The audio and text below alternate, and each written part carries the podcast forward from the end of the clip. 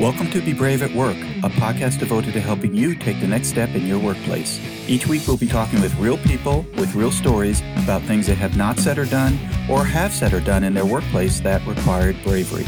Let's get started. Hi, everyone. This is Ed Evarts, and I'm the founder and president of Excelius Leadership Development. Welcome to Be Brave at Work, a podcast devoted to helping you take the next step in your workplace. I hope you'll listen to our past podcast conversations. And if you'd like to hear past episodes, go to bebraveatwork.com, subscribe to our podcasts, and learn some valuable lessons about bravery at work. My new book, Drive Your Career Nine High Impact Ways to Take Responsibility for Your Success, is now available in paperback, on Kindle, and in audio at Amazon.com, BarnesandNoble.com, and any online book retailer you prefer. Check out Drive Your Career today. Our podcast today is sponsored by Cabot Risk Strategies. Based in Woburn, Massachusetts, Cabot Risk Strategies has created innovative and customized insurance strategies for individuals and families, businesses, nonprofits, commercial real estate, and public entities. Cabot's client base continues to expand both within the region and within the markets they serve. And if you are looking for customized insurance services and solutions, contact Cabot at 800 222 5963 or visit them for more information at cabotrisk.com. Our next guest on Be Brave at Work is Anish Majumdar. Average professionals waste four plus years of their life on job hunting and being stuck between jobs and or being underemployed. Searches that can go on for six or nine or 12 or more months happen often, regardless of how many hours you're pouring into applications or how hot your industry is. The hiring process for many does not work or is broken. Less than 3% of resumes submitted through job boards receive interview requests, regardless of how experienced you are or how many credentials you have. Hiring managers and gatekeepers are becoming increasingly risk adverse about what they call cold candidates, who are people coming in through job boards, and are subjecting them to greater amounts of assessments, legal hoops, identity, and credit checks. Candidates can leave behind almost a million dollars in lifetime earnings by having to rely on job boards for their income. And applying cold is a depressing chore that eats up your free time and mental energy like nothing else. Anish and his team teach clients how to use their system for generating high ticket job offers 15 to 20 times faster than cold submitting and in a way that pays off across your entire career journey. Anish, welcome to Be Brave at Work. Thank you for having me, Ed. We are thrilled that you're here, and I read a little bit of your bio, and I'm wondering if you could share with our listeners a little bit more about who you are and how you are currently interacting in the marketplace. Sure. Um, I continue to be as surprised. I'm 42 now. Uh, I've been a career coach for over 12 years. I'm also a dad to three uh, and married in upstate New York. And I and I have to tell you, I probably sometimes am as befuddled and amazed by by this outcome as anybody else. I grew up in Montreal. I grew up one of two sons uh, from a pretty conservative um, Indian household. Uh, my dad was an engineer, kind of looking to sort of re, you know reinvent and and establish himself in Canada. My mother uh, used to be an English teacher uh, back in India, um, and then what happened was right around the time I was around seven to eight years old. The schizophrenia that had been sort of dormant in her kind of blossomed. And so what happened was, you know, we had this what what we all assumed was a pretty static way of you know of moving forward. We get to school, we get to college, we do all of this. All of that was completely rocked, and um, in the midst of that chaos of just trying to hold our family together and trying to figure out who am I and and and and what do I bring to it, acting and the creative arts and first a career as a film and TV actor was was the the first real escape hatch for me. It, it, it gave me a chance to break out of all of this tumult and I really start putting all of that towards something productive, towards connection, you know? Um, so I start out as an actor. Um, I go through my 20s as an actor. While I'm doing that, I learn how to freelance and write for magazines. I develop a career as a journalist, pretty old school in some sense because, you know, I learned everything about interviewing, about building a story, all of that really on assignment all of this culminates with me right around the age of 28, 29, working at the time to get my book published and, and all of this. And I start working as a sideline, helping people with their resumes, helping people with the job search. It was never intended to be the main focus of what I was doing or anything like that. But the more I worked with people, the more exactly what you like beautifully described a little bit earlier, I started noticing that over and over again that, hey, what's going on here where, you know, I was told by many, many people, including my parents, look, no matter how tumultuous it is in your 20s, in your 40s, you make the right decisions, everything is better. But I was working with people in their 40s where that was not the case. When your 50s arrive, you're going to have equity, you're going to have all of these things. Well, I was working with people in their 50s. I was working with moms. I was working with people at every stage who felt marginalized, who felt victimized, and who felt like they were looking from the outside in and they were completely at the mercy of these other companies. And the more I looked at it, the more it started to occur to me that this had nothing to do with who the people were uh, that I was working with. Um, this had everything to do with the fact that they were being forced to play a game that is so skewed against them that it's almost impossible for them to find uh, a real out there. You know, no matter how good you are, how much of a rock star you are, there's only so much you can do with that. So it started an obsession in me to say, look, you know, if people can network their way to a job, then uh, and we know that the bulk of roles and opportunities out there are never going to make it to a job posting anyway why don't we focus our attention on instead of the companies and the job titles how about the people? How about building the relationships? And how do we and how about an end to end that allows us to do all of this stuff without having to go through those aspects of getting a job, those aspects of moving forward that are going to rip out your self-esteem, your self-belief, etc. As it turned out for me, um, and I'm 12 years into it. You know, the change happened to me first. Uh, once you take away trying to pitch and present and trying to win out and, and wait for the phone to ring, if you can turn that stuff into something that's pleasurable and to something that makes you feel like, you know, when we know, um, this is a, a great use of time and this is something that's going to be beneficial no matter what, it cracked the whole thing wide open to me, you know, and, um, and it has been, it has done the same for, um, the clients that we've worked with. Right before I, I um, hopped onto this conversation with you, I was just looking at an email uh, with our client Chris, who just negotiated a 30% increase in one fell swoop in terms of his role. And this is after eight months spent knocking on doors unsuccessfully. You know, anyone can do this. Anyone can make uh, these types of changes. So I, I apologize for the uh, the rambling answer a little bit, Ed, uh, but it is uh, it has been a surprising battle and a war that uh, my team and I have been fighting for the last couple of years. Well, I appreciate the history, Anish, and you know I'd love to go back on a couple of quick topics for sure. just a moment. One, you know, you observed through your experience that it wasn't age related, and I do believe that all of us, regardless of our age, are still trying to figure out what we want to be when we grow up you know, oftentimes we go to college, we focus in a particular area and we start yes. this career because we think that's what we're supposed to do. Because college, you have to choose a major and but you have to choose a major. It forces you to be a financial person or a mm-hmm. sports person or a mark, whatever it might be. And, you know, we start doing it. And then at some point we say, you know, why am I doing this or how did I get there? And I think this is where bravery starts to play a little bit of a role. You know, can someone yes. walk away from a job they have and the income they have to do something that personally is more satisfying. We hear these stories from time to time of people who are in completely different careers because they said at a certain point, this isn't what I want to do.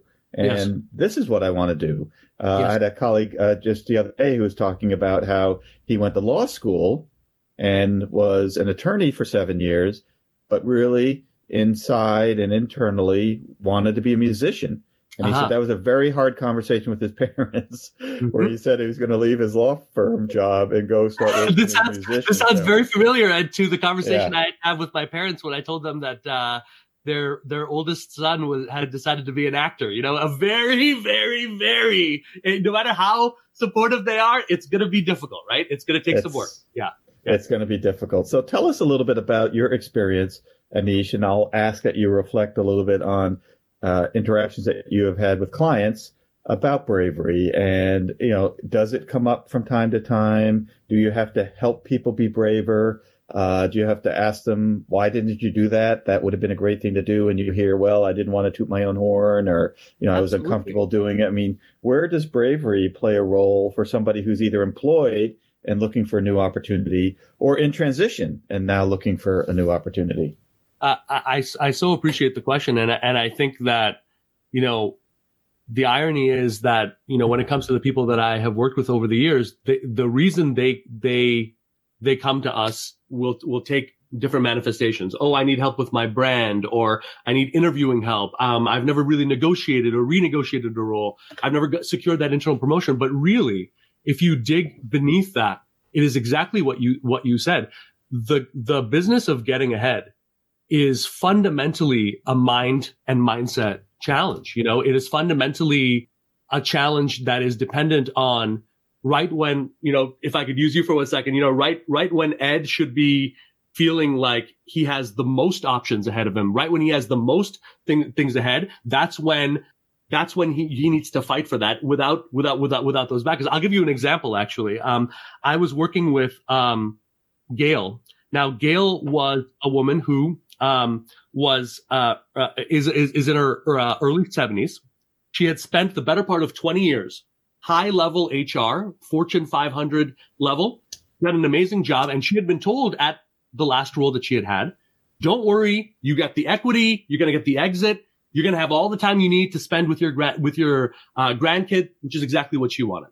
Well, for whatever reason, they messed with her, and she when she walked away, she looked at her bank and she looked at what her situation was, and she realized, you know, looking at her granddaughter, look, I've got enough to to to to, to move onwards. But if I leave now, if I leave the game right now in this moment, I don't leave writing my own narrative. I don't leave as this woman who came from Sri Lanka with nothing and reinvented herself and learned English and learned how to every piece. This is not a fitting end for this journey.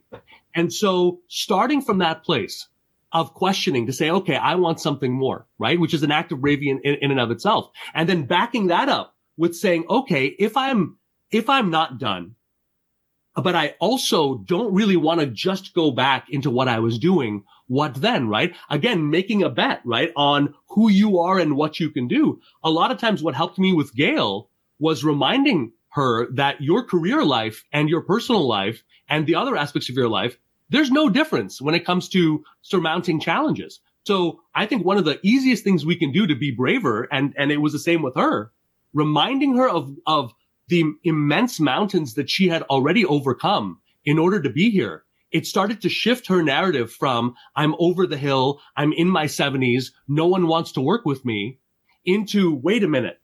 I've seen how the meat is made at some of the biggest companies in the world, good, bad, and ugly. Who I've got value, you know, you know, you know, coming out of my ears. What she's doing today as a result of these small acts of bravery, right? And, and betting on yourself enough to take that next step and that next step. Today, what she's doing is she is advising early and mid stage companies that are basically filled with people who look nothing like her, mostly guy heavy, mostly, you know, guys in their thirties, and they love her. Like she's like the oracle in the matrix for, for, for, them because she has the courage to come into that situation and deploy all of her insight to be able to say, don't do that. That's a mistake you need to move, move it in this direction. Here's what we're going to do, boys. We're going to move this forward, right? So that you guys don't end up like the, like the boss or the stakeholder who messed me over. You, you guys can end up like the types of executives I want to nurture, like the types of people that I want to work with. It gave her a whole second and third life, but it really came from an act of defiance. If you think about it, right? It came from an act of, of saying like, yeah, I could slink away. And if I say I'm not done, I don't know what that outcome is going to be. But darn it, I'm here for a reason. Samantha thinks for a reason. So why not, right? Why not, why not, why not bet on ourselves, right? Instead of, instead of constantly looking at the outside for validation, the first thing when it comes to a career is if you're going to succeed, there's no way you're going to get belief from someone else, whether an employer or someone else, unless you have a stronger d- degree of belief in yourself. And that's got to come before the, the validation comes, you know? Um, uh, certainly, I think, you know, Gail was an example of that. Well, I appreciate the story, uh, Anish, and you remind us that there's another area of interest for people where bravery may play a role, and that is for somebody who is employed who is looking for a raise. And, you know, this is such a huge part of the American culture that even comic strips have been created, like Blondie and Fred Flintstone, where one yes. of the recurring activities was, and in these days it was the husband who was working, you know, going in to, to ask his boss for a raise. And yes. of, of course, the answer was always no. And so it created this belief on people's part that, well, you can't go ask your boss for a raise because if you ask for a raise, the answer is going to be no. Mm-hmm. But it sounds like, of course, if you believe in yourself and are prepared, the likelihood of something happening is greater. Could you give our listeners a couple of tips or ideas sure. things that you should think about or consider if you're going to go ask an employer for a raise? And of course, this is assuming that you like where you work, that you are a good performer, right? Sure. Somebody who just got a final warning shouldn't go in and ask for a raise. yes, but, that would not be. Yeah. That would not be the ultimate. That would not be the best right, time. To... Not a great strategy, but no. uh, you know no. what? What what should people be thinking about for people who are actively employed who want and believe they should be earning more money? This is uh, you know, this is a question that you know, having been in this game for a long time, um, getting ahead and asking for a raise is one of those situations that seems like a really one-off situation, but in the business of your career and where you go, it is a kind of situation that's going to rear its head, you know, multiple times. And what it really is, is this. If you, if you do your job right in terms of securing a raise for yourself, the asking should be almost beside the point the asking should be like a formality. I can do it when we're in the elevator and stuff like that, you know, if you're my boss. And how do we, mm-hmm. how do we do that? That's where people falter, you know, you know, they, they get in their heads and they say, okay, look, you know, you know, come year end, I'm just going to keep my head down. I'm just going to work, work, work, work, work. Come year end, I'm going to go in there and I'm going to have this crazy conversation. Okay. So let's de-escalate all of that stress and let's put it this way. The way that you're going to get this raise is by so powerfully aligning to what is important, not to you or your team members, but to your boss, that level ahead. So the way that you're going to do that is not by guessing. I've even worked with people who have started a role based on a job description, worked 90% of their time on things that ultimately their bosses couldn't care less about, and then were fired, right? So you take a lesson here to say, okay, starting now, whether it's a weekly basis, whether it's bi-weekly, whatever, I'm going to shoot my boss an email with no goal other than this. Keep it short and say, here are the strategic, not tactical. Here are the strategic aspects of what me and my people are doing. Here's what we're busy with right now. Just wanted to keep you apprised of that. And you want to give your boss multiple opportunities to be able to chime in to say, Hey, you know what? That works. Hey, you know what, Ed? Put that on the back burner. Oh, that's so great. Let me know how that one comes in. You want to be in a running dialogue with, with your boss in terms of what you're doing. And as you're doing this, what you want to be listening for, what you want to be paying attention to, right? What are the two or three aspects, right? The key drivers of what your boss has got to get right in order for this person to be successful. And where does the rubber meet the road in terms of that and what you guys are up to? The more you do that, the more there's a back and forth there. The more there's a sense that a big thing that we'll, that, that we'll coach our clients to do. And this is true for anyone Stop talking about what you do uh, from the lens of skills and skills only. From now on, if I'm talking to Ed about, about content creation, it's going to be through the larger lens of what you've built for yourself. It's not going to be through a commoditized lens. The same thing is true when you're in a company. Make a promise to yourself to, to, to not be caught out anymore, whether it's with your boss, whether it's with your team, whether it's with a meeting. From now on, if people want your opinion on what you're doing, on the aspects of the work that you do, I want you focused and connecting the dots actively between, hey, this is a tech problem, but it's not really. It's a growth problem. And here's where it's going to meet you guys. I, start verbalizing the strategic aspect of what you do and start standing for it and aligning for it. And that will give you the power come raise time or whenever you want. Because if you do this right, you shouldn't have to wait until some standardized period, right? If I have real leverage in the situation, I can walk in and renegotiate anytime I want, right? If you utilize that way of thinking, right? Then what you want to use as the ballast for the raise is not your, all the hard work you've done, but boom, here are your priorities. Here's what I've done as a leader to align with that. Here's what we've done. Here's what we need to move that forward. Here's what it looks like. And if they say no in that moment, the work that you've done to hold yourself accountable, to communicate in this way, to move it forward also sends a very clear message to employers. And the message is, look, Ed is here. He is clearly, he understands where, where the bread is buttered. He's, he wants to move passionately in terms of this next stage. I have a pretty sneaking suspicion that if we don't say yes, he's going to take all of this work, all of this prioritization and move it on to company B and company C. And that's also the most powerful thing you can do to, to, to advocate for a raise. While you're doing all of this, start having conversations with leaders outside of the bubble of your company. Forget about chasing a job at that point. Just start getting into the zone of solving problems. We, we say, we call it solving problems, building rapport at the high level and, and gaining inside information. As you're doing that, that will also help you because it'll start bringing in the sense that says, okay, like no matter what happens with a raise or not, like I'm valued. People see the value of that. I'm helping people. I can create roles for myself, you know? Um, if you, I know that that can be hard to do when you're working full-time hours, for example, um, and you're, you know, you're balancing, let's say family and, and all of the rest. But some, sometimes just something as easy as one or two calls a week with one or two people that you respect that you're getting to know for the first time that are in your target industry and high level that can change your life. That changed my life. You know, when, when I was so worried that I wasn't going to be able to support my family, you know, which is where this program ultimately started from, you know, um, it was really putting my faith in, in people on a one by one basis to say, okay, I got 30 minutes with Ed. Let me see what I can do to understand where he's coming from, what his priorities are. Let me see if I can align with that and let me see if I can help. Right. Um, that's, that's all you need to, to start building these relationships and start, um, moving that forward. Um, hopefully that's helpful. It is. That's a fantastic group of suggestions, Anish. Thank you so much for sharing it. And clearly, you have very deep expertise in this area. And thank you for being a guest on Be Brave at Work today. And if folks want to find out more about you and the work that you're doing at your organization, where can they go? Thanks for the opportunity, Ed. Um, helloanish.com would be uh, the one-stop shop for that. You can go deeper with my trainings. Um, you can take our masterclass if you're interested in learning our full strategy. Um, the goal is to help 10,000 people, uh, just like me and you, um, break out of this and find, you know, some real lasting abundance. So um, I encourage anyone listening, hop on over and don't be a stranger. Fantastic. Well, Anish, thank you once again for your thoughts and input today. Thank you, Ed.